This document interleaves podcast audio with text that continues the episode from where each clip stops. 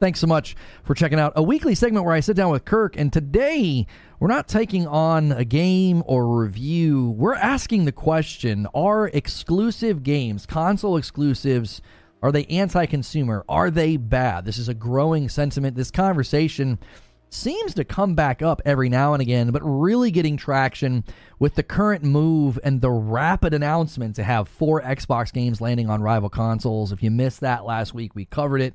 Kirk and I didn't necessarily want to retread that, but as I saw the exclusive conversation taking place, I thought this would be good for us to knock it around. We've even got some tweets I'm going to want to read to you guys. I'm going to end the previous stream and redirect people over where I talked about was I wrong about Suicide Squad. If you want to see that opening monologue, check that out. Kirk, thanks so much for being here, dude. Absolutely. It's always my pleasure. Well, let's just start by giving maybe our, our, own opinions or thoughts on this because this is this is getting traction. Like I'm seeing, you know, even even like Matt Piscatella, who usually is just like citing uh, stats and, and trends, even he was sort of leaning into this a little bit and saying, you know, it's it's remarkable how these platforms have really um, fostered this idea in people that exclusives are, you know, somehow good for the consumer.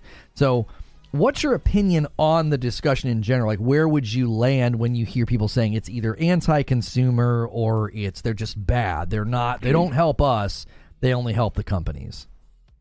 Well, we were we were talking about this privately um, before, over the weekend, and I'll, I'll reiterate what I was saying to you there here, which is that I think that that when we talk about console exclusives, let's just look at like uh, PlayStation specifically for the sake of example, since they have like the most console exclusives. Maybe let's pretend they do. Maybe Nintendo has more, but I think they have the most well-known ones. And so there's a distinction that I personally draw between stuff like The Last of Us and God of War that are made in house by Naughty Dog and Sony Santa Monica, respectively. And those are just they're just PlayStation games made by PlayStation Studios. And if you want to talk about okay, are exclusives good? In that respect, yeah. Like those franchises are amazing. Their quality, we expect polished experience from those games. Uh, you know, I'm never really a pre-order advocate, but those are the type of games where you can probably pre-order it and you're probably safe, you know, and that's like rare when it comes to the industry nowadays. And so I think that type of exclusive, which is a the console hardware maker, Sony or Nintendo or Xbox for that matter, not that they really do this, unfortunately, um, will will have their own studios that they prop up, that they fund themselves, and you know they're they're they have the aim of we're going to put out the most quality product that we can and it's going to be flagship for our console. And and for that reason the it gets a lot of emphasis in that regard those games because it's they have to hit they are going to be the flagship titles of that generation you know that's what the last of us was for the PlayStation 3 so much so that it even carried in momentum into the PlayStation 4 i think that's good i think you know halo being on the other side. Unfortunately, Halo Infinite didn't quite land with the the oomph that people might have liked for it to. Um, I personally enjoyed the campaign. I thought it was the best campaign since three. Um, but you know, it, it, there's a disparity of quality there, arguably. But in any respect, the Gears games, the Halo games, Last of Us, God of War, Horizon now, like these are flagship titles that are coming from studios that are owned by the company. I want to draw a distinction there between this other type of exclusive that we've seen more and more commonly, which is, you know, um, PlayStation does a deal with Koei Tecmo for the Nioh games, or PlayStation, you know, and and Rise of the Ronin as well. PlayStation does a deal with Square Enix for the Final Fantasy VII trilogy, for Final Fantasy 16, and a large part of the reason why I went out and bought a PlayStation 5, uh, apart from the reasons that I talked about with when all the Xbox stuff was going on, is so I can play Final Fantasy and so I can play the upcoming um, Silent Hill 2 and games of that nature. And I think it really, really sucks. Like I personally was very, very surprised that Final Fantasy VII Remake was not a one year exclusive. Like I definitely thought that game after a year was going to get an announcement that it was going to come to Xbox, and it did not. And th- that's crazy to me that there's people out there that just own a Series S and they're just not going to be able to play those games. And as far as like are exclusives bad or exclusives uh, consumer unfriendly in that regard, I think they really are, and I think that that affects a lot of people when they can't play games that it's basically arbitrarily they're they're gatekept away from. Well, I that's something that I want to push back on because I don't actually think they're kept from playing it. They're kept from playing it because they don't want to or cannot buy another platform, right? Like no one's mm-hmm. saying you can't play Rise of the Ronin, no one's saying you can't play God of War. They're yeah. saying if you want to, you you would need our platform. And I think that's freedom in the market for you to decide do you place that kind of value on you know, if you're a gamer for as long as most of us have been gaming, or even a recent gamer, and you're setting aside funds to play games, I don't think anybody is genuinely like it is as far as like a big quantifiable number. I don't think there's this massive amount of consumers that are like, I simply cannot buy another console. I think it's a matter of their choice. it's a little out of touch. I'm gonna push. Whoop. I'm gonna push back on that. I think that's like a little out of touch to say that there's not a lot of people that can't afford two $500 consoles instead of just one. Um, and I think that, yeah, it's unfortunate that it people might feel pressured or, you know, like compelled to. I guess is probably a better way to put it. Go out and and and drop that monetary investment just because. I mean, it's gatekeeping is what it is. Like Sony knows what they're doing. They go out and sign these deals with like a Square Enix because they have good relations with them. Um, Final Fantasy used to only be on PlayStation 2, I think. And yeah, like they go out and sign these deals for high profile titles even after something like 15 was everywhere and 14 is now everywhere. Um, and they gatekeep the 7 trilogy and 16 on PlayStation. And it's like I, I don't know who but, that's But benefiting. if you listen but if you listen to Square Enix, that's that's simply I, I just don't think that that's true. They shop for the best deal because they know their property's worth it. So this idea that like PlayStation is somehow gatekeeping Final Fantasy, I don't think that's accurate. I think it's clear that th- these companies like Square, they know their property has value. And he said in the one interview, they shopped it around and looked for what they felt like was the best deal for their game. And that I think also gets lost in the shuffle. These devs are not being forced to do this. No one's, you know, bending their arm and saying, "Well, you better you better do a deal with us." They see it as as being a business wise decision. Like this is a good decision for us to to go with this platform to make our game for this platform. So and and the reason why I, I, I don't know if it's out of touch. I think it's a miscategorization to act like the leisure market is concerned with those who can't afford it. Like I don't think high end vehicles, high end technology has ever been concerned with the sector of the market that can't afford it. Like that's just not a thing. Like when people yeah, are but making consoles re- are consoles aren't that because PCs are. Like that would be but my you rebuttal think to that. A, a five hundred dollar purchase to play video games. You don't think that's a leisure purchase? You don't think that's like a, a, a whoops? A, you don't think that's a leisure market? Well, but what what's the what's the cheapest console that's available, Lono? That's then, that's current gen this current gen would be, I mean, I guess the Series S if you count that yes. as current gen. And you can't play those games on the Series S. But no one's keeping the person who buys the Series S from buying a PS5. They their monetary situation might be. What okay, I'm saying, but they look, now hang look, on, hang look, on. Here's my problem about, with that. Here's my problem. you want to talk about whether or not exclusives are bad or not, and if they're consumer friendly or not. I am saying I don't care about displacing the culpability. That's fine. We can put the culpability on the devs. It doesn't matter to me. I'm saying the practice, whoever's culpable, regardless of signing these contracts to gatekeep the games onto particular platforms, particularly ones with a higher cost of entry, is patently consumer unfriendly and is patently bad. If, if you want to argue that they have the freedom to do that, duh, that's how capitalism works. But if you're just asking from an emotional standpoint, is this a positive or negative thing? It's negative. It affects people negatively. But it only affects those people negatively. It doesn't affect me negatively. I get better quality well, yeah, games according to all. That's what privilege is. That's that's how you define privilege. If you're not affected negatively by things that affect other people negatively, it's not so a matter are, of no. It's not a matter enough. of privilege. You're in, you're interjecting something into the conversation that I don't think is fair. Because imagine a consumer can set aside funds and they can buy an Xbox Series S. Okay, it stands to reason they could do that again.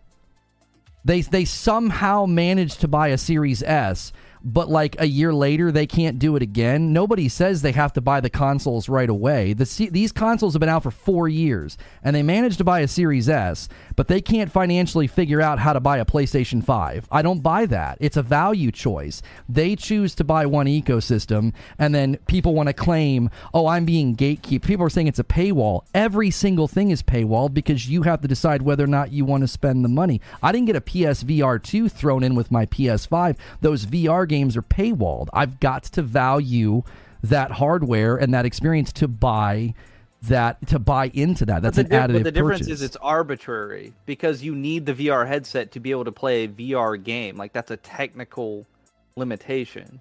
It's an arbitrary limitation when the game is simply not available on a platform and it's and it's a third party produced game that didn't come from an in-house studio and it's only not available on the platform that you own because of stupid contractual stuff. Yes, I get that it's a free market and they can go do that, you're asking the question if it's beneficial or consumer friendly. The answer is no to both.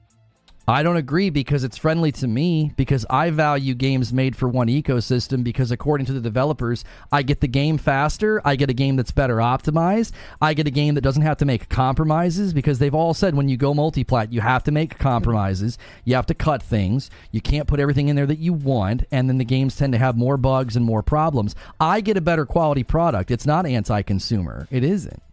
That's bullcrap. Elden Ring's on all platforms, and it were it's fine. It's great. It had game, no bugs fantastic. at launch. Are you sure about that? It was incredibly buggy at launch. Probably the game has bugs at launch. Like what? To the degree that that game had frame stuttering on PC and on PlayStation that made it almost unplayable for some people. Like people were putting the game down and waiting for that initial patch. Like I Elden was in day one and didn't have any trouble, but I, I can't speak to other people's experience.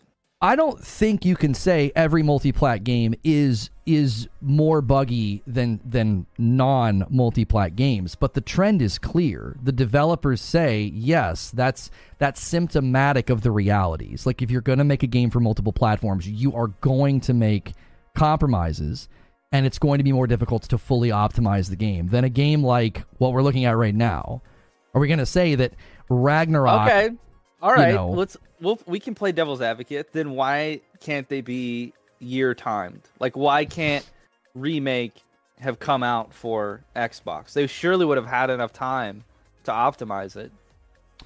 Well, and this gets into the discussion of is it going to generate more money for them because people are saying, well, it's it's driven by greed and it's driven by money. Okay, let's take that as a premise. Wouldn't they then say, well, we can make more money by bringing it to Xbox, let's do it? I think the challenge becomes is the demand equal? Is the potential for sales, profit, and revenue equal on Xbox versus PlayStation? And I would say that's easy to demonstrate no. There's less of Yeah, them, there's less customers. So it's a business decision at that point, is it not? Port work is such a less. There's such a lower bar of investment there to port a game from other platforms versus making a game from scratch. So That's, they've no, already that's true. done. That's true. they've already done the development like they've already gotten it across the line it's gone gold so they've they've reaped the the recourse of the benefit from that they've gotten the profits they've made the sales now it's just additional money for a very small barrier of investment to port the game over that's why we see ports to things like nintendo switch it's just very little effort you can even outsource it sometimes to get that return on your investment so yeah i mean you don't think that e- even if remake came out now like if remake was coming out on Xbox in simultaneousness with the hype of of rebirth, like if remake was going to launch on Xbox the same day or so, you don't think people would go out and buy? I mean, they might not should do. That's a bad example because people might think it was rebirth or whatever. But like, let's say a month before, if they did it a month before and they were like a month before rebirth comes out on PlayStation, remake is going to come out on Xbox. You don't think people would go buy that, buy the heck out of it? For like, uh, what work would they have to do to get that on Xbox? I again, I, I I think it comes down to a business decision because I think if they're going to bring a game over to Xbox, you know, like you're saying, like a year timed, that's going to be up to Square Enix to analyze whether or not that's something they think is worth doing. Because a year later, demand's lower, the platform is smaller. Xbox has curated a platform that has centered itself around Game Pass to the point that their ratio of sales for multiplats is is always lower. So you're looking at taking on more work, and not only would they have to bring Rebirth to the Series X, they also have to bring it to the Series S. So they're basically building for a two tier system, not just one system. Series S, okay, that let I, I, this is a good transition here. Series S is a great point for you to bring up, and also the chat is just they're just laying into me and also laying into Xbox, and so I wonder if this discussion is less about our exclusives bad and more about is the Xbox platform bad? And in large part, that would be due to Series S and devs having to make the game compatible for Series S. If that's the discussion, like if that's where chat wants to go and is saying, no, I don't want Final Fantasy and Rise of the Ronin and Stellar Blade and these other games to have to work on a Series S. And therefore, the benefit to me is that the game is better on PlayStation and PC. I've got no rebuttal to that. That's absolutely fine. I thought we were talking from a high level. Are exclusives consumer friendly, and that would that would include the other going the other way, right? Like Starfield, people that only own a PS5 can't play Starfield. Like that's just a fact. And like I don't know that that necessarily benefits anyone. Like it's mm-hmm. helping Microsoft hopefully move units or at the very least have people, you know, buy their games on PC. Um, but yeah, like I, I, maybe we're focusing too much on PlayStation. People are like, no, I want to keep my games on PlayStation because Xbox is gonna make it dirty and gross. Well, I like want to push whatever the conversation is there, but uh, yeah. I want to push back on something Cybersword is saying. He's like, you're still taking the position of the company and not the position of the consumer in your argument.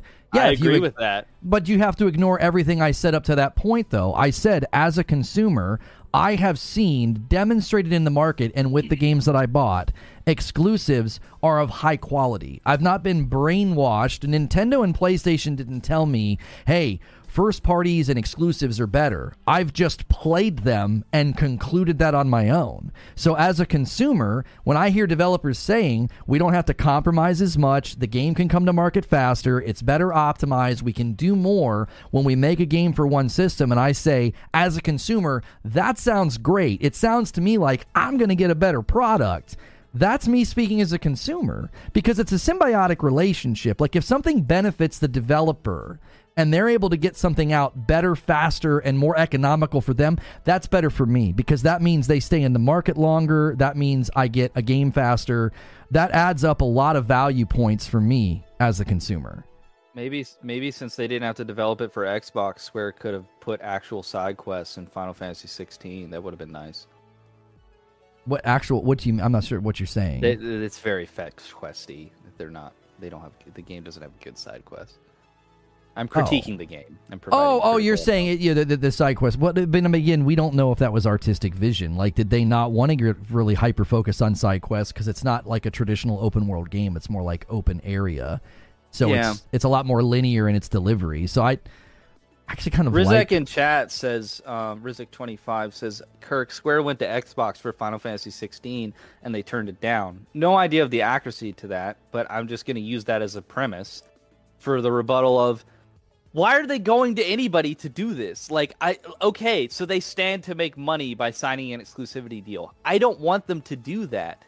Like, I it's okay for me to have the opinion that that's bad for the the gamer populace. Like, they should not do that as like a what benefits the majority of people. They maybe should do that in terms of like a corporation that wants to make money. Like, I'm not arguing against that. Like, I'm just not I'm not going to be like, oh, well, whatever the corporation needs to do to make the most money. Like, no, I'm going to look at it from a like broader perspective of like, is this hurting or helping people? And I think that Square signing exclusivity deals for games that they could very well put on multiple platforms is not really helping anybody, not tangibly. Now, right. again, I already mentioned God of War, Last of Us only being on PlayStation in the PlayStation ecosystem, yeah, those games are much better for that, and they're in house, and it makes sense.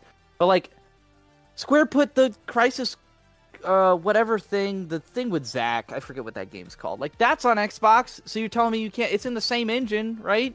You telling me you can't put remake on Xbox a year later? There's no reason that they can't do that. I, the There's no reason they shouldn't be day and date everywhere. Final the, Fantasy 15 was. The problem with your position is that I think it does benefit everybody tangibly because if a business makes a decision that's in their best interest, that means they stay pro- they're more likely to stay profitable. They're more likely to deliver a good product. They're more likely to continue to reinvest in the property. I actually think that is a tangible benefit. I think if businesses seek their interest first that benefits the consumer. We be we are the benefactors of businesses that are successful. We're not the benefactors of a studio shutting down because their game didn't sell that well like uh, immortals of aveum right? Like that doesn't benefit us when it with shout it, out shout out to them. Thanks for the review code. right, but that's what I'm saying. Like we, we actually are tangibly benefiting from these yeah. businesses doing well. I've always said I want my favorite games and studios to make buckets of cash because then they're going to keep they're going to keep reinvesting and keep doing what they do. So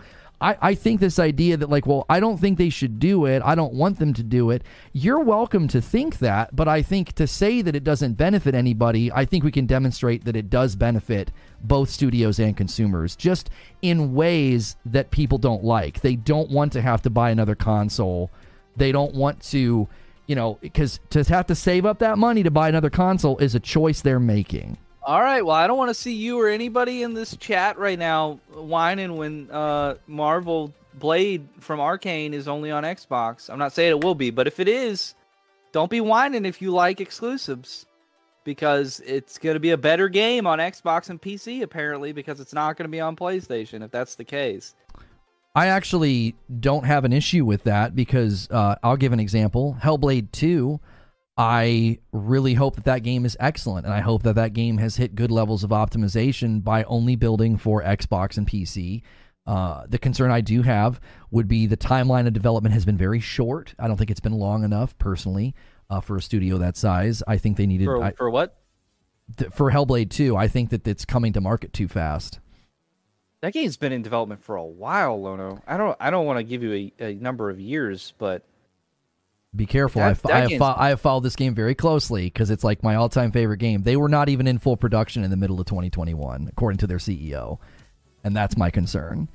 Is it, it not even not even a full three year de- dev cycle of full production? Like I'm I I don't that doesn't give me a lot of confidence.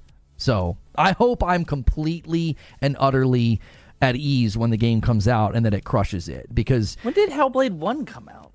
Uh not sure but the very first hellblade reve- hellblade 2 reveal tra- trailer was 2019 this is why you think it's been in development for a while because right they actually announced the game like five years ago. So you've you've done what a lot of people have done. You just assumed, oh, this thing's been cooking for a while. The CEO made it clear, like middle of 2021, it wasn't even in full production yet. But to your point, I'm not bothered by Hellblade 2's exclusivity because I actually do think that benefits the developers. I had people theorizing, oh, Hellblade 2 is going to come to PlayStation. You know, they're going to surprise everybody. I really, really, really hope not because that means they've been doing parallel development for three years, which I think would hurt the quality of Hellblade too. So if if Blade if Blade comes out and is a timed exclusive, I am fully in support of the one year timed exclusive because you bring a very you bring a better product to market faster, more optimized, and then like you said, the porting costs it just makes sense. Right, it's it, the porting cost. You've already invested the lump sum to develop and build the game, and doing a port a year later, when you got really good companies out there that that's their specialty is porting you know, like PlayStation has Nixxes.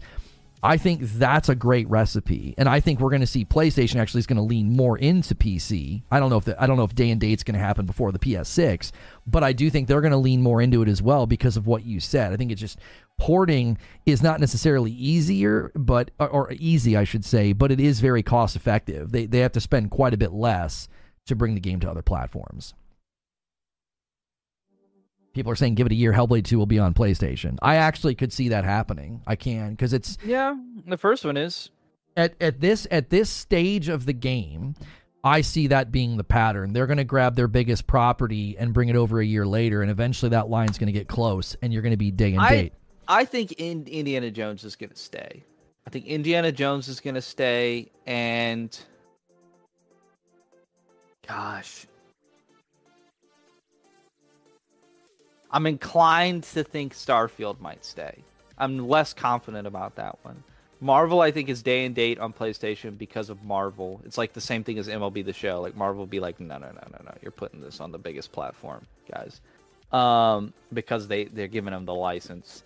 And Hellblade, I think they'll do the pivot of them saying, well, we've talked about in the past for, you know, franchise. They might do this with Elder Scrolls as well for franchises that are already well known and loved on other platforms, you know, we don't want to deprive those gamers of those experiences. So we're definitely going to consider strongly releasing those on other platforms. They might do that pivot with Hellblade in the same way that they have with some other titles. Um, yeah, I, I could see that, but I think I think they want to keep Indiana Jones as like their their flagship thing. What's the Especially flagship? What's well. what's the flagship for though? What would you say that's representing? Because a lot of this exclusive talk, I think this is all tangentially related.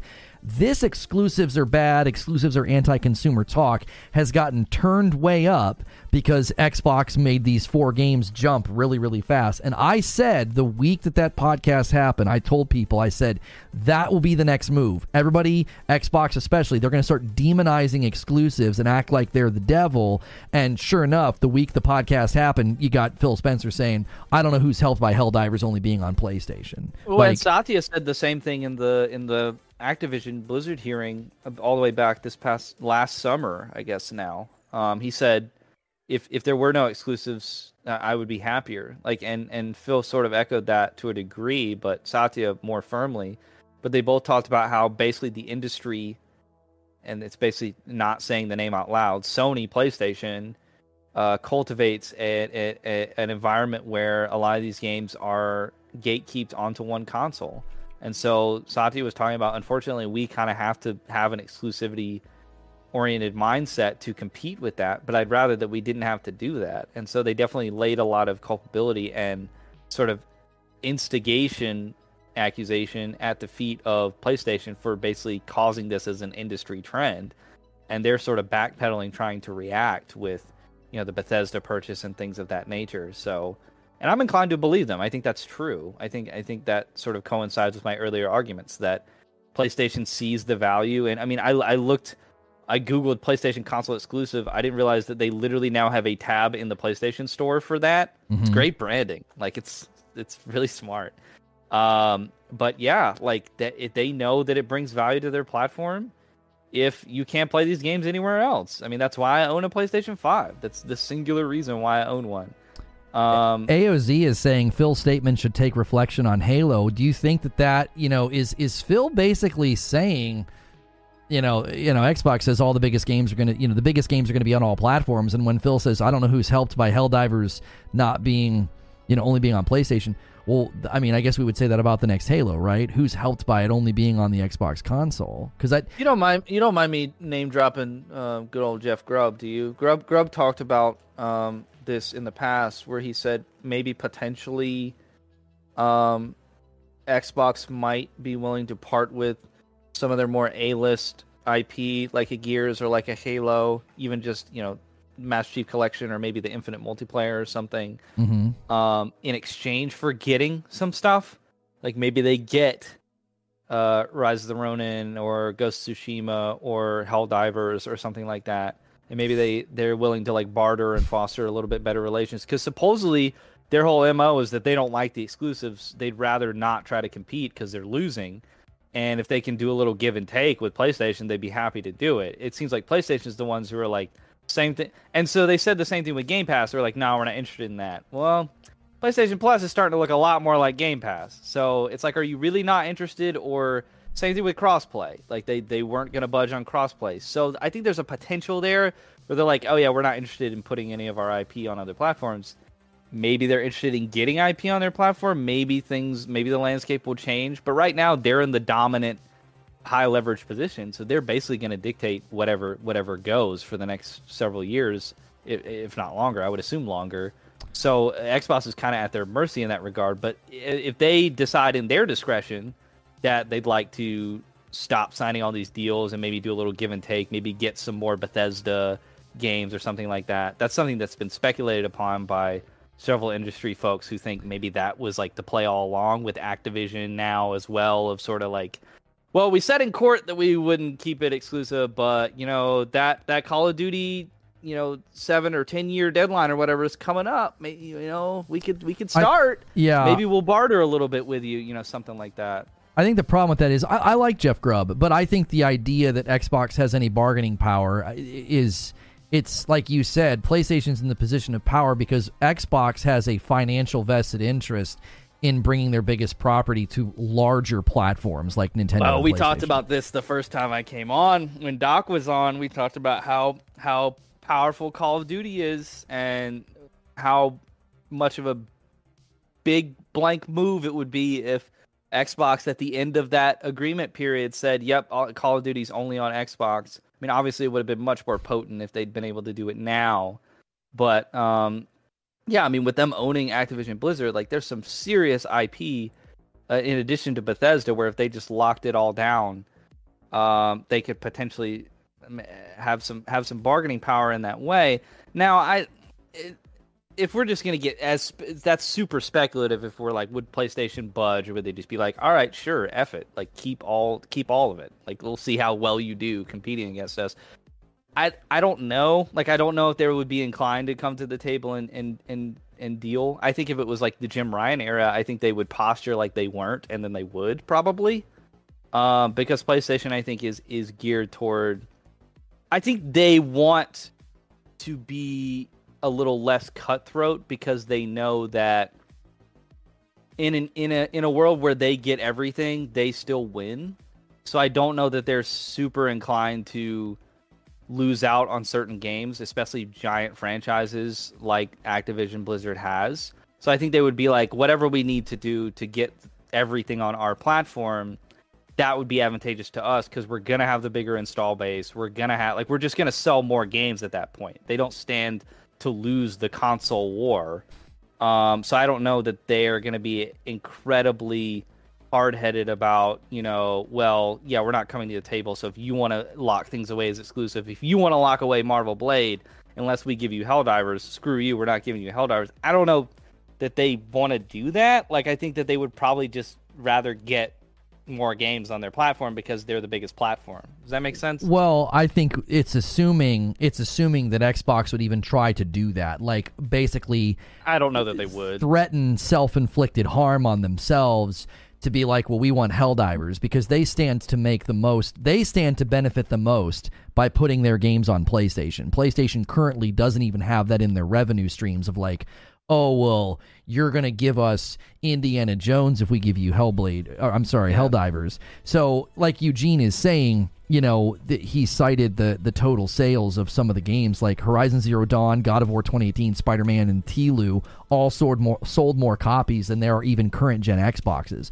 So like they're you're asking them to bring their their their property to a platform that is it's just there's no bargaining power there. Like xbox sadly just they fell so far behind in hardware distribution they just don't have that bargaining power. So i don't actually think they would come to the table and say that presumed well we'll give you this if you give us this. I think xbox is quite literally marching to satya nadella's drum and he's saying i want you to take this software and put it everywhere. That's where the margins are. That's the high margins we're looking for. Distribute these games to the bigger platforms. And i think again to reiterate, I think we're kind of arriving at the crux of the issue. I think this debate would have been very different five years ago. Um, but it's it's kind of like we're we're saying that the argument is our exclusives bad, but I think what we're really saying is is is the Xbox console just a, an an inferior, less desirable console to have, and the answer is yes, like unequivocally so. And so it's just like yeah there's a lot of games that you can't play on it and there's the disparity and lack of parity between the series s and the series x. Like there's just a lot it doesn't have going for it and yeah like it's not great to just own an xbox. You know i have made mm-hmm. i've made quite the name for myself just saying that simple fact in very articulating that in various different ways. So yeah that's totally true um, and yeah, there's the, them not putting games on that platform. So by them, I mean Sony and whoever they partner with. Is yeah. that beneficial? I don't know. I think no, because the games go to less gamers. But does the Xbox console also kind of suck to put your games on? Yes. So then why would they do it? Like that's that's where I'll join you in Kumbaya is like I don't know that exclusives are a great practice, but we're now at the point where Xbox has lost so bad that like if a square if we if if I went to Square headquarters as like you know the the advocate of the people and was like I'm here to convince you to put Final Fantasy on Xbox they'd be like okay we'll hear you out and I'd be like ah shit I didn't think I'd get this far Well, I want to put some tweets up because uh, there was there this conversation kind of brewed over the weekend, and that's why I thought it'd be fun for us to talk about. And I liked following Matt Piscatella. I feel like he's he's he's got good input. He's got good things that he puts out there. And yeah, but he also has like like, uh, and I've only seen so many tweets of his like, and I, I he really wasn't on my radar until like this past month but he he like and it was it was something that you called out as well but like there's like a tone or like an air of his tweets where it's like strange how people are reacting this way to this thing and it's like no it's not like what do you mean like and he's really commenting on something that's like it's it's astute of him to comment on it and he mm-hmm. has mm-hmm. astute thoughts and commentary but he articulates it in such a way of like I just don't understand why people are like seeing this in this manner. And it's like, no, that makes total sense. Like the thing that you're pointing out is the reason that they feel that way. Like I don't know. That's well. Let me let me read let me read what he said here. He said Sunday hot take. One of the most masterful things the console manufacturers uh, have done over the past nearly 50 years is somehow convincing a part of the most dedicated oh, audience that somehow exclusives are a benefit to them. And now he kind of reframed this today where he talked about how he made a tweet saying that they've nurtured this environment where people think exclusives are good and people responded and said exclusives are good. And I told him, I replied, I said, I think it was your use of somehow, right? Somehow exclusives are a benefit to them, like almost like people have been tricked or duped. And I don't think that that is true because I agree with what Nib says here. He says exclusives are a benefit to the consumers if you're a consumer who values quality over accessibility. And I think it's been demonstrated by lots of developers, lots of commentary, and Nib cited that a lot of articles where you know, Ubisoft says multi-platform games lower quality. Starfield not coming to PS5 meant they were able to focus on giving us a better product. This has been a yeah. Consistent... Well, they didn't focus on giving us 60 frames, so I don't really care. okay, but still, I, the consistent commentary from devs is you get a better product when we're able to focus the development on one platform, and if you va- I value that. Like my value system says I'm buying into high high price leisure. So I want it to be as good as possible. Like I'm not going and buying the cheapest steak at the grocery store. I'm going to the butcher. So I expect a good cut. I don't expect some low quality meat here. Like I'm willing to spend the premium. So I am not in the value system that says, "Oh no, if the game isn't accessible everywhere, then that's anti-consumer. Well, the problem, and where's the, the problem, line? Lono, is we don't really, we can't really quantify or measure in any type of way the margin of quality lost if these games became accessible. Like we don't know that Rise of the Ronin would be measurably worse if it got put on Xbox. Like there's no way for us to to measure that. So they could just be blowing fluff off our butts and just be like, oh yeah, it's so much more quality because we didn't put it on other platforms. That could just be a total lie. That could be a marketing blurb. You know, so like I don't really know. I don't really I know how much stock I put into that, and then also I, like the fact that like so... games like Starfield aren't native 4K 60 is like that's that's great that I only get to shop at Harris Teeter if I want to have decent steak cuts, but like if they're only decent anyway, maybe I want to shop around. Like, you know what I'm saying? Like, I don't know that the quality that we're getting is more than marginal enough, measurable enough that I'm okay with the loss of the accessibility. Like, if you can show me somehow with data, which I don't think that you can, I'm not asking you to because I don't think that's a realistic expectation of me to have. If you can show me somehow with data or evidence of in some way, there's a measurable difference in a game if it were to go multi-platform or if it or if it doesn't, like Rebirth or Rise of the Ronin or Stellar Blade, then I would be like, okay, so there's a there's a value trade-off there.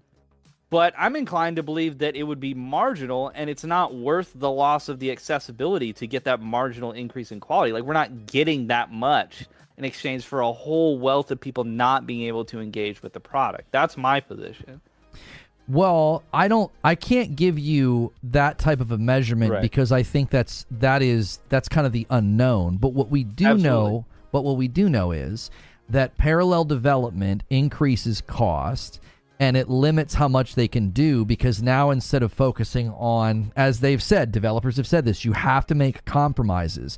There are things that are going to get shelved. There are things that are not going to get put into the game because you've got to make sure this can run on this spectrum. And there's obviously always going to be a console that gets left behind eventually, right? Eventually they leave behind the PS4 or they decide the Nintendo Switch isn't strong enough or they decide that the Series S memory constraints is too severe and they won't be able to bring the game over. So there's obviously, you know, going to be technical conversations as well. So there is no utopian game or time where it's like, well, no, every game should be on every platform and you're asking developers to take on extra cost. We've heard from devs and folks in the industry that if you're going to go multi-plat versus single platform, you're adding a year and a half minimum to the game coming to market. That's another thing to factor in because all the profit gained this year versus the assumed increase in profit in a year and a half to two years. Well, according to inflation, they're making less money unless they really can increase the amount of profit that they generate. And I think that's another mm-hmm. factor with these budgets that are getting so large. The pro the project can't sit in dev for six or seven years. They they want that turnaround time. This is one of the reasons I think you're going to see the rise of double A studios because I think they're smaller, operating costs are lower, and they're more agile. Uh, this is where I think Helldivers is is proving that the the smaller studio games are are gonna are gonna start to show up more often. But I do think you can point to stats and facts and say, look, there actually are measurable ways of saying this game only being made for one platform does actually yield better results. I can't sit here and point to specific frames per second or specific features. I can only go based off of what devs are telling us. Yeah, I guess, but I don't know. There's a lot of really great multi-platform games out there. Um, you know, like like a like a like a Dragon Infinite Wealth. I didn't mean to say like a like a that many times, but it's the title of the game. Like a Dragon Infinite Wealth. Um, and and uh, I mean, I guess maybe Baldur's Gate's like the right model. Like what? They took like six months or something, maybe less, and and uh and got it out on Xbox. Maybe that's maybe that's the way for these devs to do it. Maybe that's the most consumer friendly. Is Well- uh, they're like we're gonna prioritize a platform and then we're gonna get the other one to market when we can, like whenever that's feasible for us. I also think that if you're if you're going to look at multiplats and say, well, we do get good multiplat games, I don't think the debate or the dispute has ever been that multiplat games are bad. I think it's that we can get more or the devs can get more out of a game or their project or their budget. They can be more economical if they are building for one one platform and like you're saying like bringing it later i do think that's the secret sauce now i don't think you're going to see companies like playstation say well let's bring god of war horizon to, to xbox because those are tent the fact that. Square won't put remake on Xbox is just they're just assholes. you no, think not that really. you don't I mean, you don't you a don't contract. Like I'm, I'm not. I'm being hyper. I'm being uh, hyperbolic and and uh, unrealistic about it. But I mean, like it, to to put it just in an emotional lens, like not to take on the account for the contractual realities and everything. Like they're just being assholes by not putting it on Xbox. Uh, because I I guess it made them more money. I mean, I don't know enough about the nature of those deals. Um, but like, yeah, why? why is remake not on Xbox? Like They'd like, have to. I mean, I it's thought a the bus- Helldivers comment from Phil was like a bit like out of touch. Like, Well, I think that- I know, think but the it's like if you said the same thing about about remake, that's a valid comment. If you're like, I don't see how it's benefiting anybody that Final Fantasy VII remake is still not on Xbox. I would agree. I don't see how it's benefiting anybody at this point. it's benefiting the devs if the cost analysis was that this is not something that would make us money. There's no way that they wouldn't have generated profit off of porting Final Fantasy VII remake to Xbox. I would Okay. love for you to go on record and say that they wouldn't have made profit doing that. Hypothetically, let's say they do make profit. What if that Yeah. profit is a percent is, is a significant amount of percentage lower than whatever they're working on next because they have to allocate dev time. So dev time means whatever you're working it. on now means you're not Outsource the port. There's so many studios that just do that, or studios that got their start just doing that, and now they're full fledged studios. Um, yeah, porting is like a huge, huge business in the industry, and and and those port studios need projects from these bigger devs to take on that get outsourced to them, and then that's how they retain I- employees and contractors, which we need studios to retain employees and contractors because so many are getting laid off. So yeah, I'm totally in favor of that. Of them and that means a requirement of philosophy shift because when they talked about bringing Final Fantasy 16 to PC, Yoshi P was like, "It's not going to be in six months because we really want to focus on optimization." So if their philosophy is that they want to handle the porting because it's their property and their baby, they don't want to hand it to somebody else because you got companies like Iron Galaxy out here. You're asking for them to shift philosophy as well, like, "Oh yeah, just sell somebody else," or I'm sorry, pay somebody else to do the port that could then reflect poorly on your product. What if it doesn't go well? Like again, you want them to take on business risk so that somebody else can play the game, and I don't think that But they're. haven't devs been out here and said like, yeah, we could put the game on the other platform right now? It would be as simple as us hitting a button. Like I like devs have literally gone on record and said that. I don't know what the exact quote is or what game that was about, but I need to know. I need to know game. I need to know engine. I need to know the year it came out There's because been there's numerous just rhetoric from devs saying, "Hey, you're being lied to about how difficult it is to port a game from PlayStation to Xbox or vice versa, especially when the game is already on PC and we're talking about Xbox. Like the PC and Xbox the the the systems there of like being able to get it to run on both of those is apparently not that complicated. PlayStation to Xbox has uh, more disparities in terms of the operating systems and things of that nature. So there's there's been just as many devs who as for those who have come out and said, "Oh, it takes another year and a half of dev time." Okay, that's one take. You know, it's like it's like when you go to the doctor and somebody says, you know, "Oh, you're you're you're fat and you need to lose weight or whatever, you might want to go get a second opinion from somebody in that instance. And uh, yeah, there's been other alternative viewpoints of like, yeah, actually, this is not as complicated as other people are saying it is, and and you know that's being that's being blown up a little bit. Well, I don't even know if that's a refutation of the argument because even if it's not complicated, right? It, it, it's it's cost analysis. Like, what is this going to cost us, and what is the potential profit? And if we're not doing that, we could be working on this other thing that shows greater potential for profit. Like they're always they're always going to be analyzing those things, and, I think Squid that's makes like 12 games a year. like that's not a good argument. Like they put out like various day life. Like there's no way that they can't bring Final Fantasy VII remake to Xbox. I will I will die on that hill, Lono. There's I no you can die on the hill, but if companies could make more money with their property elsewhere, they would do it. Uh, to, to act like these Mm. companies are just leaving buckets of cash on the table, you'd have to have some special insight and knowledge into the pro- the projected sales of Final Fantasy VII remake on Xbox. Like, do you have that? Like, I don't think you do. I also don't know about that We game could look- I mean, we the could look at Series 15. S. We could look at the data from 15 and see if there's a drastic disparity there between PlayStation and Xbox sales. That would probably be the best data we could look at. I, I, I also there's think not. I also think you have to consider the Series S. Like if you look at these games and what they've done for, you know, the PlayStation 5 and the commentary even around 16 was that they squeezed as much as, you know, of the game out that they could.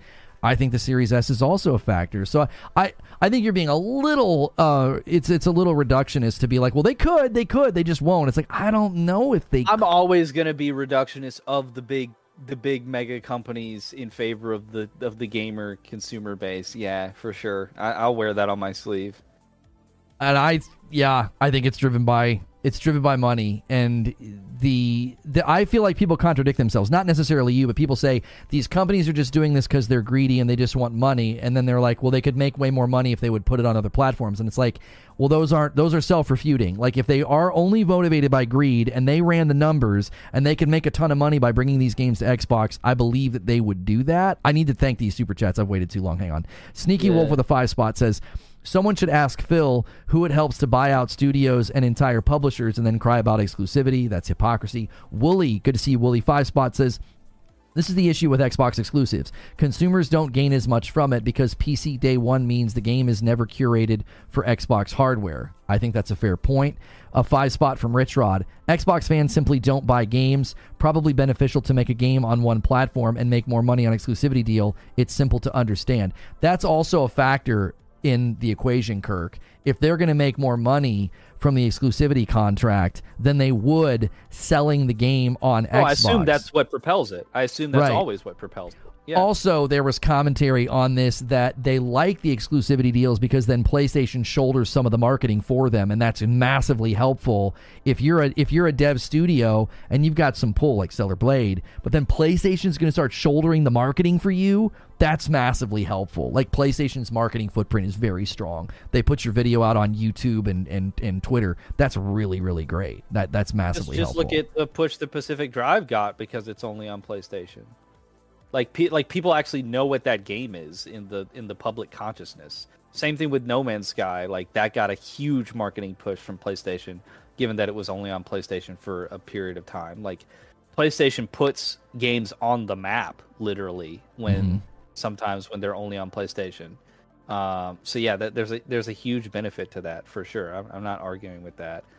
For to and I know we got to wrap up really soon here, but one more thing about the the Series S and the the the um detriment maybe I guess or the or the the lack of advantage the disadvantage that's the word I'm looking for the disadvantage for devs of putting games on the Xbox platform um, rather than maybe just going exclusive to PlayStation and PC is it time are we at that point in the in the generation where Xbox should strongly consider doing the Nintendo Switch thing where where some titles are just cloud on the on the S? Is it time because they I know they said parity among the S and the X, but that was dumb for them to ever say that publicly. Like they never should have promised that. It, uh, that just doesn't make any sense technologically.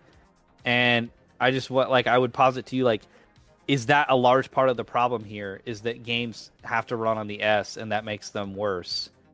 And that would be why devs are flocking to and very eager to go do deals with Sony, if not just for the larger install base, that adds a cherry on top of like, oh god, thank God we don't have to make this work well on the S.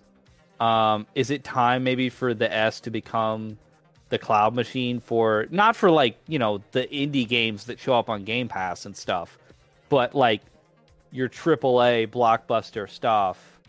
Is it possible that that stuff should start being cloud only the way that Switch did about three or four years ago? I think that's the goal with the Series S, but I think the challenge there is right now when you play on xCloud, you're playing on a Series S profile, so you wouldn't get a boost in performance. Like they don't, they have to basically create larger capacity and then hit larger or higher fidelity, um, and that has that has not happened. So, and I, and somebody asked a question about Final Fantasy VII remake, saying Lone Wolf said you don't think they could get a remake of an old game to run on the Series S. I, I think this always gets lost in the discussion that PS4 game, by the way, developers push everything as high as possible. Like they love to do that. They love to say, okay, how can we get this to look great? Lighting, space, freedom, features. Like they like to push things.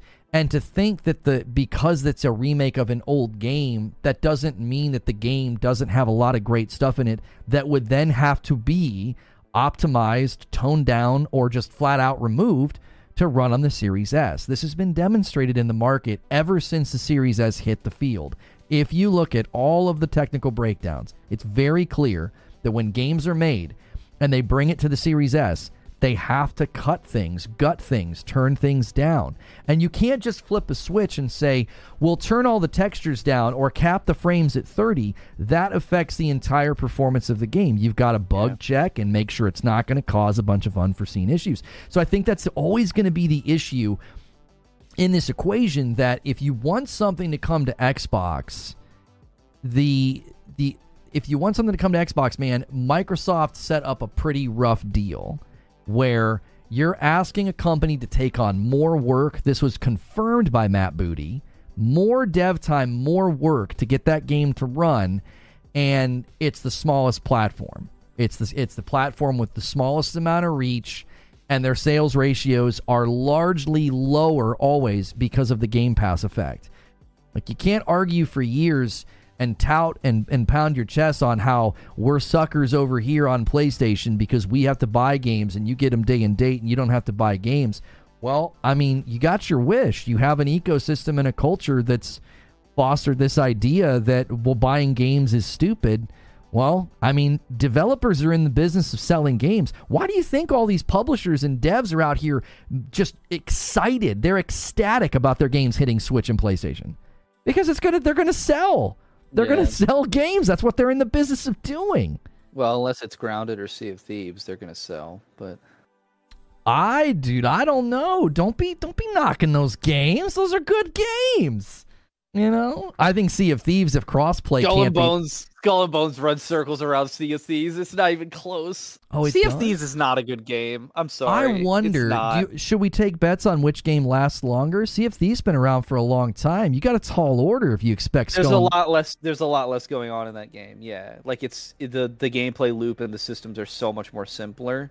So yes like i think inherently it has the advantage that it's just a sandbox game where you jump in. If you don't have two or three friends to jump into that game and goop off with it's not going to be a good time. Like you got to find a community to play that game with. If you're just looking it's it's like it's like the non vr version of like rec room or like one of like vr chat or one of those games. You just jump on a ship with three other people and goof off and run around and go find some treasure and and hit some skeletons with a sword and then you try to get the treasure back to your island and it's like fun. It's exciting like it's it's goofy.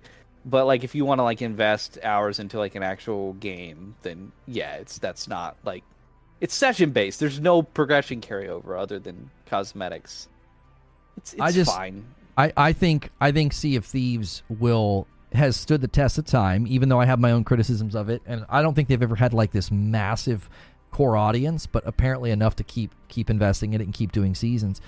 And I actually don't think Skull and Bones is going to make it. I don't think they have. They're not going to have. I don't either because, as I told you on the last stream, they're doing the Diablo thing. So in 80, 80 days or so, they're going to reset everybody's in-game progress, which is just oh my god. I hope they don't do that. Like if they do that, like I'm like, I played the game for fifty hours now, and I will leave like I'll leave. I'll at least leave for a season and then take a season off and come back because I, I want to try the. It's like the season of the dragon or something. It looks like it's like pirates from China or Japan or something are coming over. That sounds dope. So I want to check that out. But yeah, I would definitely take a season off. They reset all my progress because the game is already so busy work based. It's like, don't make me do that again. Anyway, that's it's a whole tangent. But yeah, I don't think I don't. I mean, you're that... really see, you're really selling me on the game right now, dude. Yeah, no, I'm. Just, I, I, I, I'm not a dishonest person. I never, I never come on here and uh, you know, people are saying Ubisoft shill, but uh, no, I, I never, I never come on here or anywhere else and and uh, not tell people like it is. But it's same thing for Sea of Thieves. I don't. Well, I, I just I don't know why people are. I don't know why people would buy Grounded or Sea of Thieves on PlayStation. I don't know. Hi-Fi okay. Rush, yeah. Okay, like, Lone, Lone Wolf sense. has the Lone Wolf has the specs for Final Fantasy VII remake on PC, and again, I my argument I feel like you're I, I feel like you're you're grabbing one thread of the argument, Lone Wolf. Okay, it's not just about whether or not they could get it to run. It's that they would have to do extra time and dev work to make sure it runs well. Okay, because they would. It, it's different when you're bringing it to the Series S versus saying, well, here's the minimum specs that'll run it on PC. Okay, well, will those minimum specs run it well? Will they run it stable? Like, will will you get decent frame rates? Like, we we don't. I don't know. I've not checked any of that. Again, the principle is simple. You're asking a developer to do extra work for a smaller platform where the sales ratios are always lower because of the Game Pass effect. So it's not a matter of whether or not, like, I think people always hear me rail on the Series S and they're like, oh, well, it could run, it could run, you're wrong. And it's like, okay, it could run, but the path to get there costs money.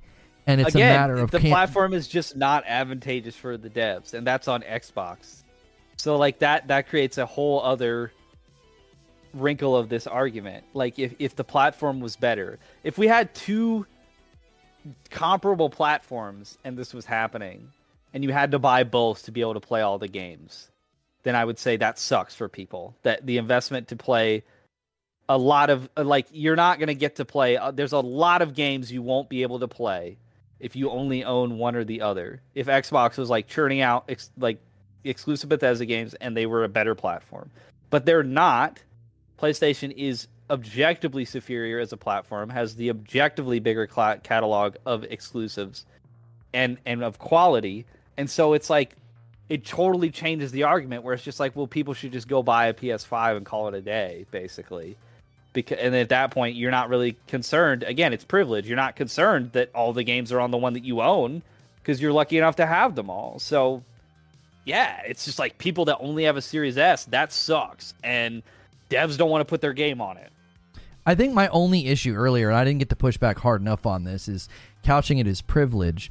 There are probably plenty of people listening to this or people out there that don't consider themselves privileged, but they set aside the money for it, right? Like they're they're they're not high income, right? There are probably plenty of people in middle class, you know, middle class, middle income homes that say, I'm going to set aside money so I can have a PlayStation 5 and a Nintendo Switch, or I'm going to make sure I have every system. And I don't think they would say they feel very privileged in that. I think it's a priority and a value that they they do that. Like yes, there are certainly people that are below the income thresholds where it's easy or it's even an option to buy multiple systems.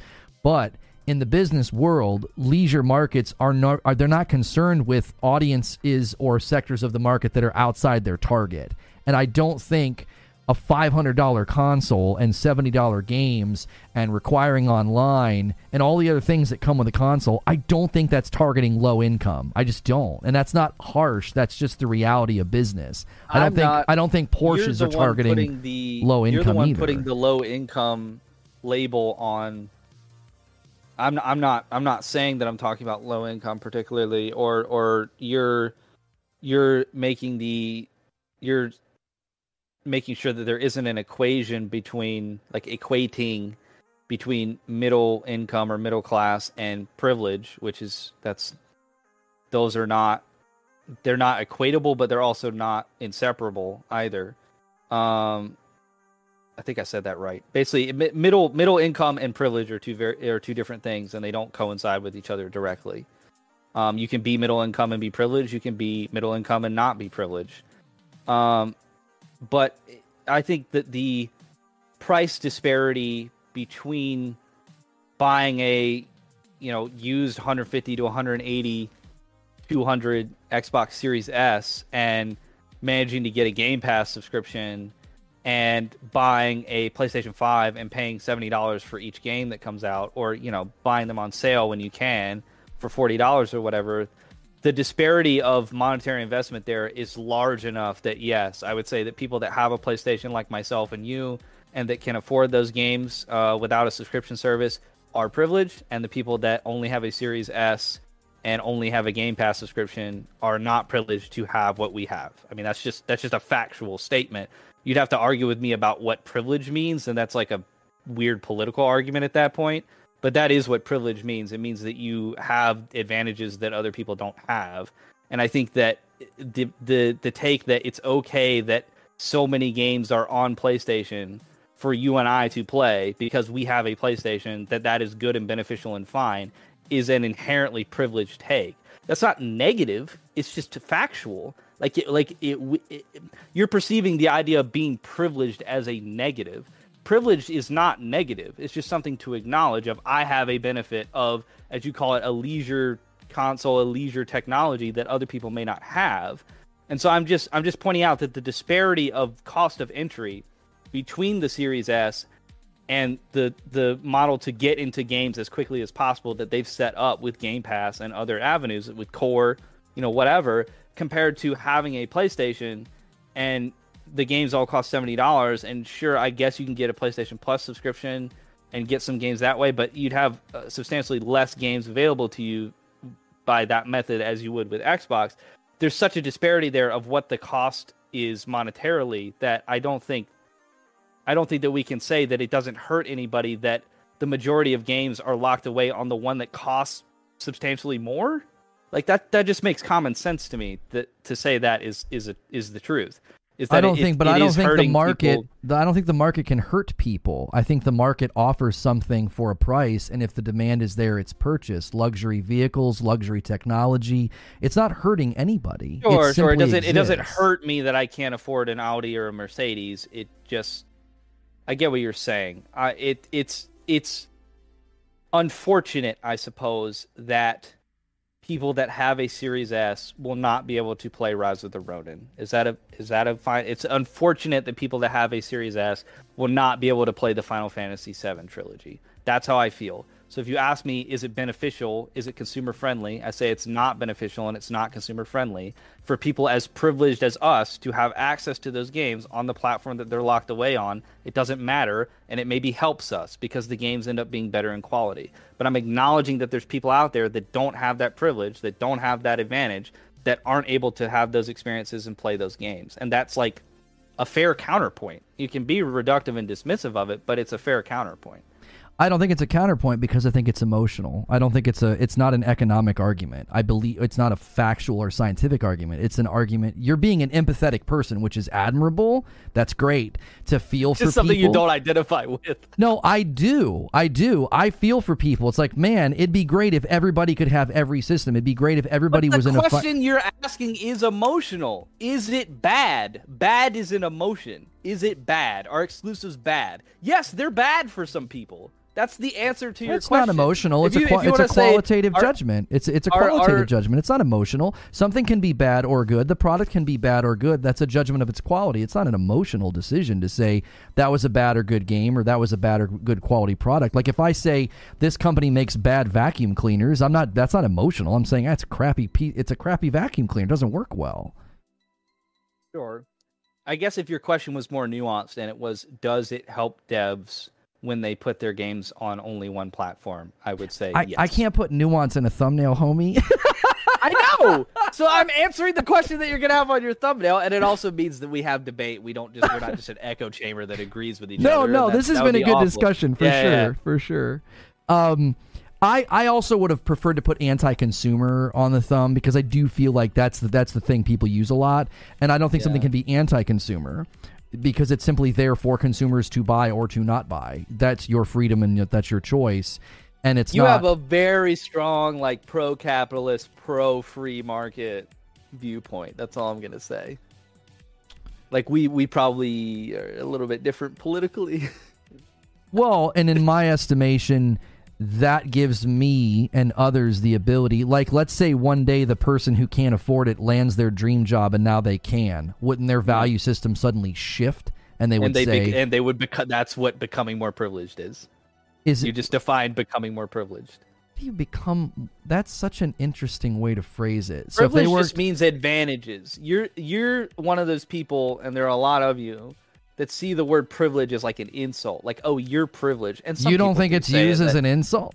Yes, some people do that, but if you if you pull back and you just say what does it actually mean? It's like I am privileged to have a working car. I'm privileged to have a nice job. I'm privileged to have a nice TV. I'm privileged to have an Xbox Series X and a PlayStation 5. And there's people who are not privileged to have those things. And so if you ask me is a certain industry practice bad for consumers? I am accounting for those consumers that do not have the privileges and advantages that we have as part of my answer. Here's the here's the issue with how you described privilege. Every person in existence is privileged, save the person who argues they're the most destitute.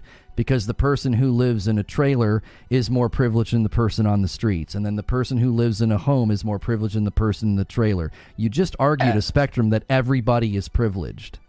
Sure. Which makes it which makes it then a, a non it's becoming a nonsense term at that point. Well then what does it mean? That's your mean? opinion. If you think that it's moot and doesn't contribute to, to relevant and productive discourse, that's an opinion. It's not objective. But you just established that as long as you have something that somebody else doesn't, you're pri- that's a privilege. That means everybody has privilege. And that's something that you can account for when examining these type of nuanced issues. But Like you're you're just saying it doesn't offer any value in the discourse. That's your opinion. You can have that opinion. But, But I think so- it does offer but, value. But then you could argue that that the five star restaurant is anti consumer because based on the way that you structured this, the people that are privileged enough to afford it are able to go there and the people that can only afford McDonald's aren't. Like that's that's a continuum that never ends. It's it's privilege all the way yeah, down. but in this example, we're talking about McDonald's only being purchasable at five star restaurant venues and prices. Like we're talking about in in a, a product that equates to one another, and it's not accessible in an avenue or a venue or a platform that people that are less privileged can go to. But so the- that that example does work there. The analogy would be same product. You either can you're either there's venues where privileged people more people that are more privileged than other people can go to platforms that they can go to, i.e., better higher costing, you know, twenty dollars or more to eat their restaurant, PlayStation Five in this analogy, or a fast food restaurant, Xbox Series S in this analogy. And we're saying it's the same food, but one has a higher barrier of entry, and you can only get that food at the higher barrier of entry. Yeah, I think that's bad. I think you should be able to get the food in both places. Okay, but here's the issue.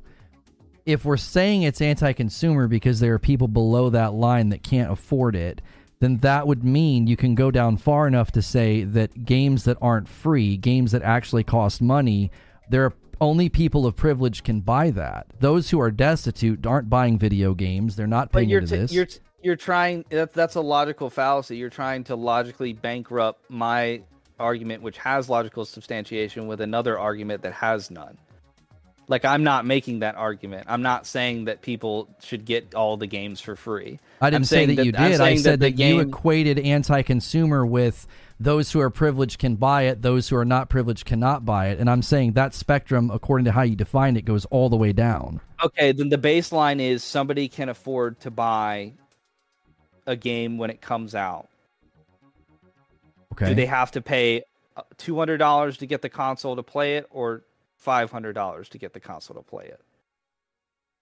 And I mean, or or or less than two hundred. I mean, so I, I feel for the people that it's like, it's. I mean, the, this type of money is like very tangible for a lot of people.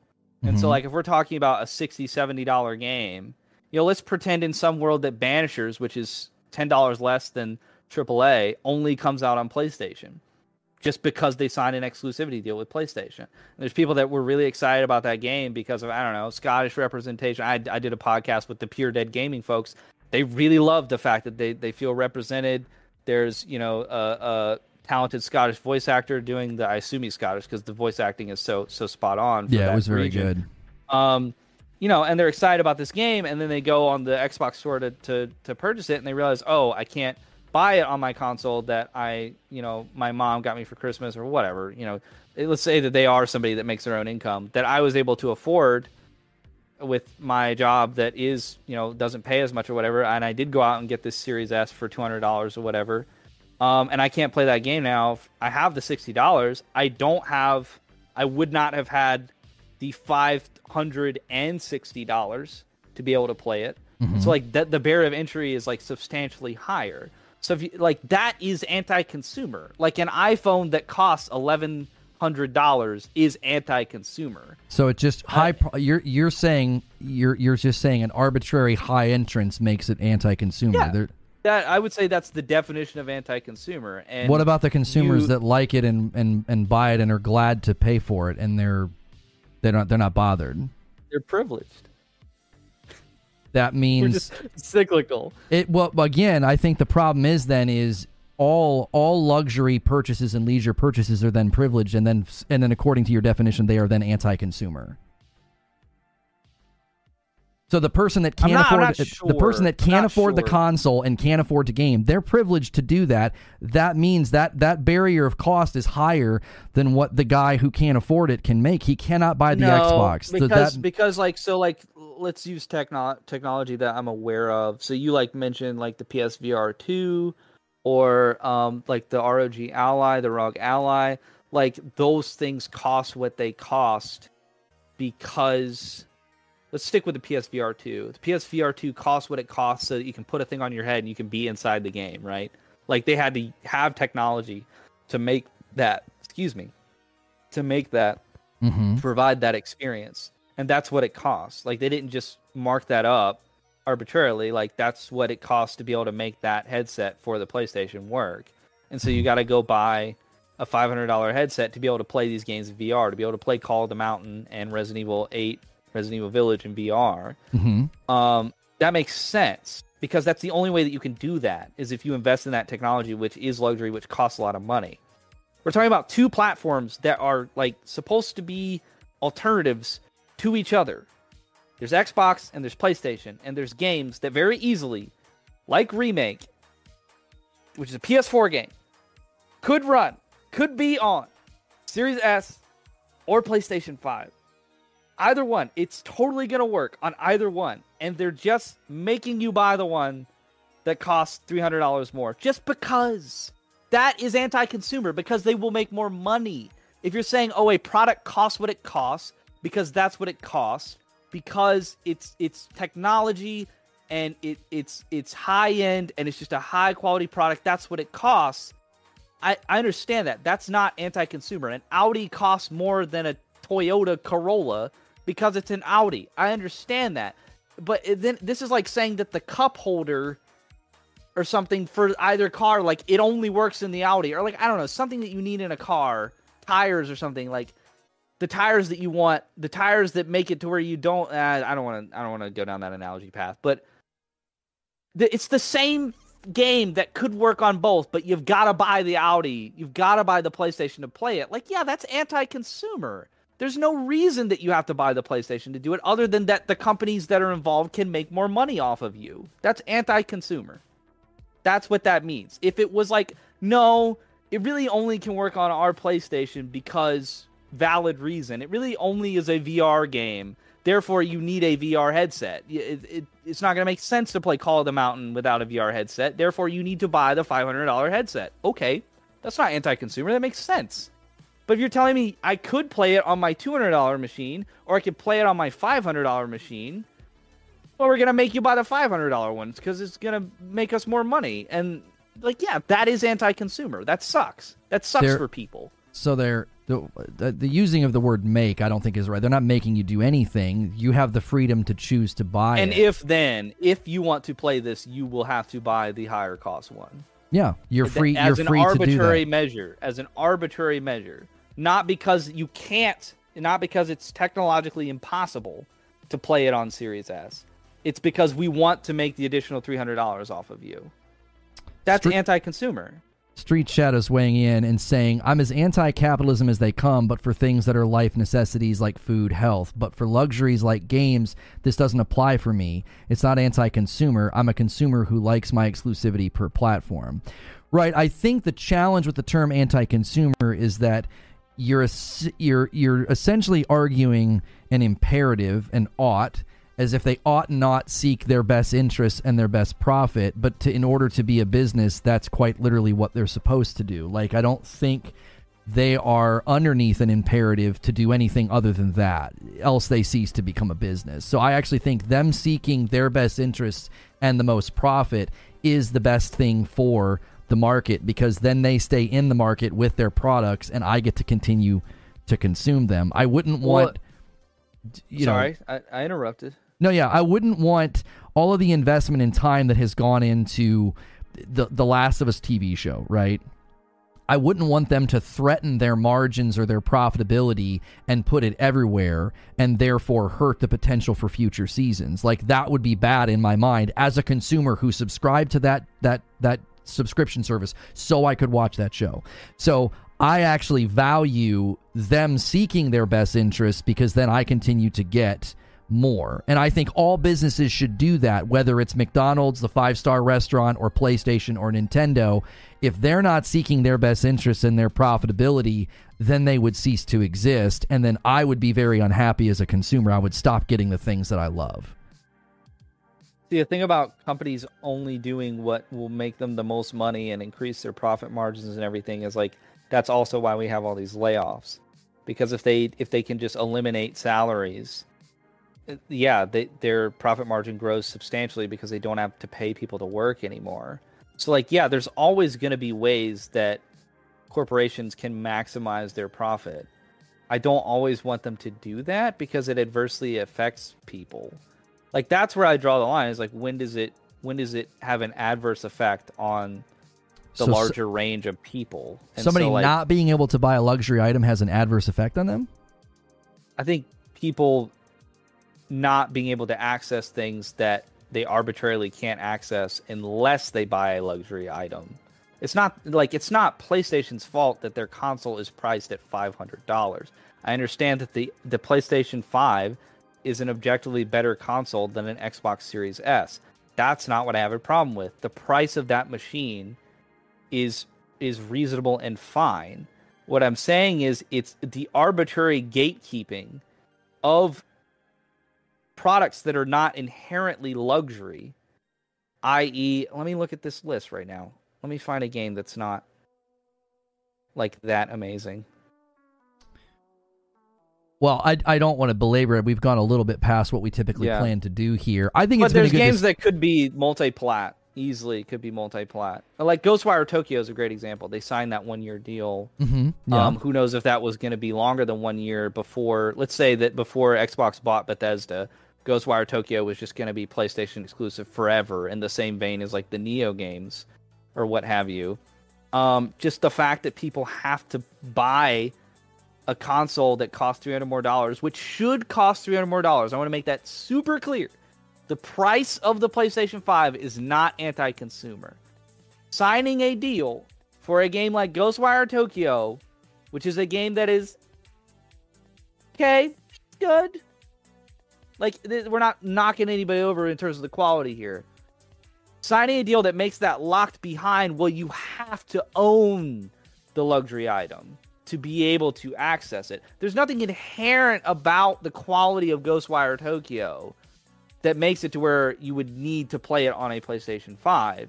You're simply saying we're going to try and compel people to reach financially if if they don't, you know, if if if they would prefer to just spend the $200 on the Series S, we're going to get as many games locked behind this access point of $300 more mm-hmm. so they feel compelled to make that financial reach. I think that that's anti-consumer, not the price of the machine. The price Why do you the think the devs? I have a question. Why do you think the devs agreed to the timed exclusivity? Money. What? Money. Okay. They made money right. out of it. I'm sure. Right. And but that doesn't mean I like that. Like I don't know. You're just gonna I'm not be like, saying well, you have to whatever like they need to do to make more money. I'm not saying you have to like I, it. They can cut. They can lay people off and make more money. That doesn't mean that I don't that I like that. I would like it if Xbox didn't lay off people that work on COD and work on Overwatch and make those games better. Mm-hmm. You know that you want to talk about like anti-consumer laying off all those people, and always an anti you know employment you know, or, or anti-workforce, anti-labor to lay all those people off.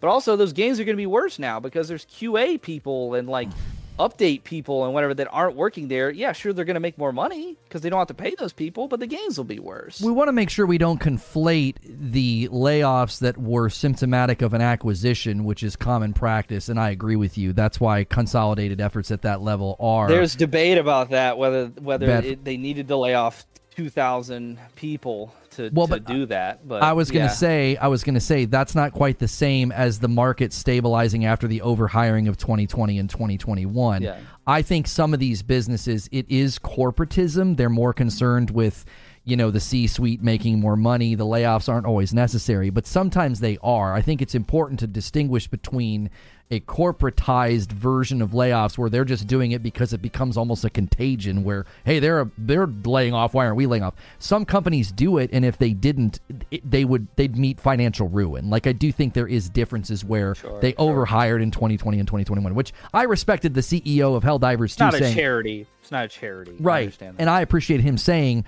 we don't want to overhire right now because that leads to layoffs because Helldivers 2 is obviously trying to scramble to increase their bandwidth. So, you know, I think those are are, are, are slightly different categories. We want to be careful with that. I do, I do think I just want to thank MASH, number one, for the 20 bomb gifted. What are you doing? You're a crazy man. And then Rich Rod with the five spot says, Is a Switch Lite owner privilege over the guy with the Miyoo Mini? You can say that at every level. It's a stretch argument. And then there's a five spot from PK Ziggy. Guys, I think this has been great. I think you heard his side. I think you heard my side. I think this was, you guys in chat were keeping it respectful. If people show up and think, that, as people in chat were saying, the guy in white's winning or the guy in white's out of his head. I think we put on a good show. I think that means that both sides felt like they got to hear, you know, either good or bad arguments on or not on their side. Yeah, so to make this it has clear, been fun. I, I I love this guy, and I think he uh, any opinions that that he's got are well formulated, even if I disagree with them. You're never out here just like talking some crazy stuff, and like you've always you've always formulated your opinion based on on facts and things that have happened and etc. And I think I think we're just talking about like an ideological difference, really, in terms of like looking at these business practices and stuff, which is totally fine. Like I hate the fact that a lot of discourse has lost the the simple uh, concept of like it is totally okay for people to see things differently. How bo- Mhm. how boring the world would be if we weren't ever allowed to civilly disagree with another, right? Right. Yep. Lono? And I, well, I did want to make one final point, and I think this touches on maybe why we don't see this the same. When they ran a report about like average annual salary of the homes of the people paying into gaming, it's a hundred thousand and up. And so, if they're targeting that sector of society, I'm in the wrong career, Lono. okay, if they're targeting that audience, that market share, and the consoles are selling, the games are selling, and they're profitable, I think that's where I land on it and say they can't be concerned with people that are outside of their target. Like that that's that's contrary Okay. to business practice. Like they're not going to So say then it's just like it's so then that to me would be like they are being totally upfront about being anti-consumer. It just depends on who's the consumer. At that point, it, it depends on the subjective lens of like you're saying their consumer then is their target audience. I'm saying their consumer is the entire potential audience. That's a different sample size with different data, right? So that that would create the disparity of how we're approaching it. I think. Well, then, last question. So, you think any company that targets certain sectors of society, you know, earning like people that know, hey, our car or our our food chain is going to really appeal to the middle class, is that then they're targeting a subset of the audience, not every not everybody in the market? So. Are they are they then is then all business anti-consumer because they all have their target audience threshold we of spending? Talked, we talked about this. It is okay that the PlayStation 5, a $500 console, is and the ROG Ally, Ally, a $700 machine, and other things of that nature are priced the way they are and do target the player bases that they target. All I'm saying is if Xbox targets a different lower income, less privileged audience with their Series S, hmm in an effort to try to give them access to games at a lower entry cost. And then the companies that make the games are like, nah, we're not going to put our game on that, even though we could, because we can make slightly more money by not giving access to those people. I define that as anti consumer. That is what that is. It is pro greed and money. They will marginally increase their profits, but it is anti consumer. Okay. I yeah, I just see it differently. I see them looking at that and saying that's not our target audience. So why would we put our product there? So I mean, maybe Xbox just doesn't get it. Like, they don't get the devs. They don't get that devs don't care about those people. I don't know. Maybe that's the problem. Like they put out this console for people that devs don't care about. God, that sounds so awful. it's We don't I- care about you poor people out there. It's not emo- but it's not an emotional care. It's a it's a it's a targeted care. Or For- Nintendo already has that audience, and so the devs that Xbox is getting to make their games are like, that's not no. People Yeah. go buy Nintendos for that. You know, I, I don't know. Anyway. Well, if you guys enjoyed this segment, man, be sure to check out. What? Ah, hang on one second. I need to update what's this. What's new video games? What's new video games? I didn't put the at before it. I need to. I need to fix that right now. What's new video games? He and is Warmer Gray on Twitter. Warmer Gray on Twitter. Warmer as in it's warmer out. Warmer Gray on Twitter. So he's clickable in the description. Now, a portion of you can come with us. We are going to go to the writer's room and I'm going to get on the phone with my producer. We're going to plan tomorrow. We'll we'll we'll let Kirk go. But if you guys want to support him, if you cannot come to the writer's room, this is for $6 tier members and up, then click his name in the description and go check out some of his content, check out his channel, all right? And we appreciate you guys tuning in. We already did a talk show this morning about Kill the Justice League, and I appreciate you guys supporting this so, so much. This was an idea that we had, and I got to say, today, I, this was great. This was exactly what I was hoping for out of this discussion, and uh, you guys were great in chat as well. We almost made it two hours. It's pretty We- pretty we- impressive, I would say. If if I wasn't being disciplined and looking at the time, we probably would have. I, I looked up and I was like, oh, we have to stop, Yeah. which is a great by the way, sign. by the way, guys, if if if uh if you're not privileged, if you're poor like me and uh can't give Lono here money, you want to head over to the channel. I do have a shorter cut of Lono and I's Banishers review that he referenced earlier. So Yeah. that is on the What's New Video Games channel. So yeah, that's the perfect video to watch if you're coming over to subscribe. Check that out. Me and Lono had a Mm-hmm. great discussion about that game. We both really enjoyed it. It's a good game. Yeah, yeah. And we're about to be anti-consumer because we're going to go to paid content. So, uh, I'm going to say something. I love you, then we'll buddy. it was fun. Yeah, yeah, yeah. I'll give you guys a link in chat as well. Those of you that can come with us. If you don't click the link in chat, click the link in the description and head to What's New Video Games. Thank you. Thank you guys so much for being a member uh, or higher, six dollar members here higher. This is going to be the writers' room. We'll we'll say goodbye to Kirk in just a moment here as I redirect and bring people over, and we'll plan tomorrow's show. If you missed today's shows, man, it was great. We had an awesome discussion with Kirk about. Are exclusives bad? Are they anti-consumer? And we had a great discussion in the morning about was I wrong about Kill the Justice League? Great content for you guys to go check out. And then I'm going to end the previous stream and bring you guys over with I'm redirect. excited to go watch that. I'm excited